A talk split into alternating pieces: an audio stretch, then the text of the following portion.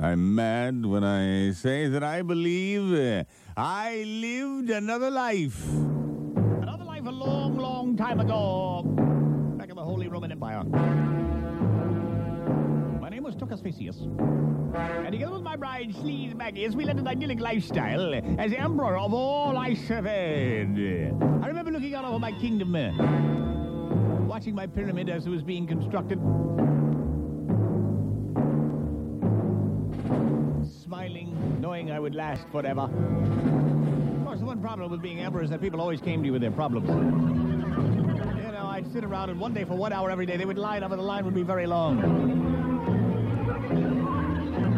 I remember one time Poontangius came to me. She said, "Sire, you've helped me before in the past." I said, "What is it, Poontangius?" She said, "It's my sister. She's unable to conceive. Now, she and her husband have been betrothed for 5 years now, and they look so forward to having a son to carry on the family name.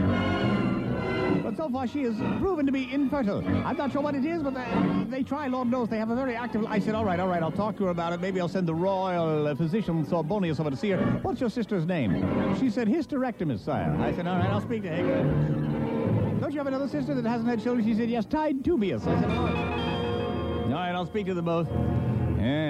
"Fallopia, come in here a second, Make me a note. Tell you what, I don't really have time to run over there. Who's that girl with the mustache over there? Menopausius? Why don't you have her, grab vaginitis and go over there and talk to hysterectomists? Will you please? I'm sick of this stuff." "Who's genitalia married to these days, anyway? Did she marry Square Asius or was it Dick Wedius?" "Never mind, have the whole mashpucha go over there and take care of it." They said, "What's mashpucha, sire?" I said, "Never mind, you don't know." Anyway, I got sick of it all. Scrotocles came into me and said, "But sire, I have a problem." I said, "What is it, Scrotocles?" "Well, I feel like I'm always dangling around." I said, "I'm sick of your problems, all right? All he is, out. I want you to grab everybody off the pyramids and bring them to the backyard. I want them standing on the hillside." Pudpumpius said, "But sire, we have 2,000 people working on your pyramids. Guy said, "Pudpumpius, did I ask for opinion? Tell Numnuptius to go and get everybody off the pyramids and bring them to me now."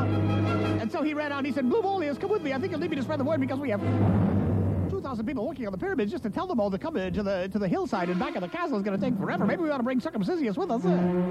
I said, "I don't care if you bring Circumcisius, Spurtacles, Ejaculus, bring them all, but tell them to get everybody off the pyramids and bring them back. And bring a couple of the dames if you need them to, tell Frigidocles to go along with you. She's not going to be here anyway, all right?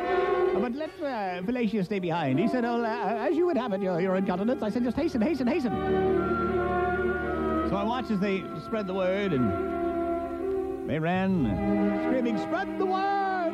Semenius, spread the word! Clear the pyramids! Roger Prostatius, Flatulus, spread the word!" And so, one by one, people left the pyramids to line up. All 2,000 of them on the hillside, in back of my castle. Douchebaggius came running in and said, "The men are lined up. The men are lined up, your flatulence." I said, "Thank you." I said, "Hemorrhoidocles, come here in a second." And sure enough, he stood by me as Forskinius watched in awe. I said, "Here's the story. Have Blue Bolius give the signal, and I want all 2,000 of those workers to start frantically enjoying Rosie. Frantically, do you hear me? Line them up. I want them at least 100 yards long and 100 yards deep, every 3 feet. Them in rows, far enough so that the man standing in front of the man behind him will not be hit in the back by the eventual Shangri-La. Do you hear me?" He said, "But sire, have you taken..." I said, "I haven't taken leave of my senses. And tell Dick Wedius to get out there, too. I want all available men out there, lined up." He said, "Shall we ask Spermius?" I said, "Of course." And so I watched. You ever seen 2,000 people enjoying Rosie? It's a sight. I mean, as far as the eye could see, I saw nothing but bared teeth, scrunched up eyeballs.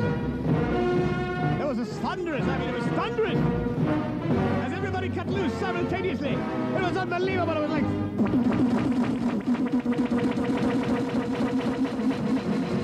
all 2,000 of them simultaneously!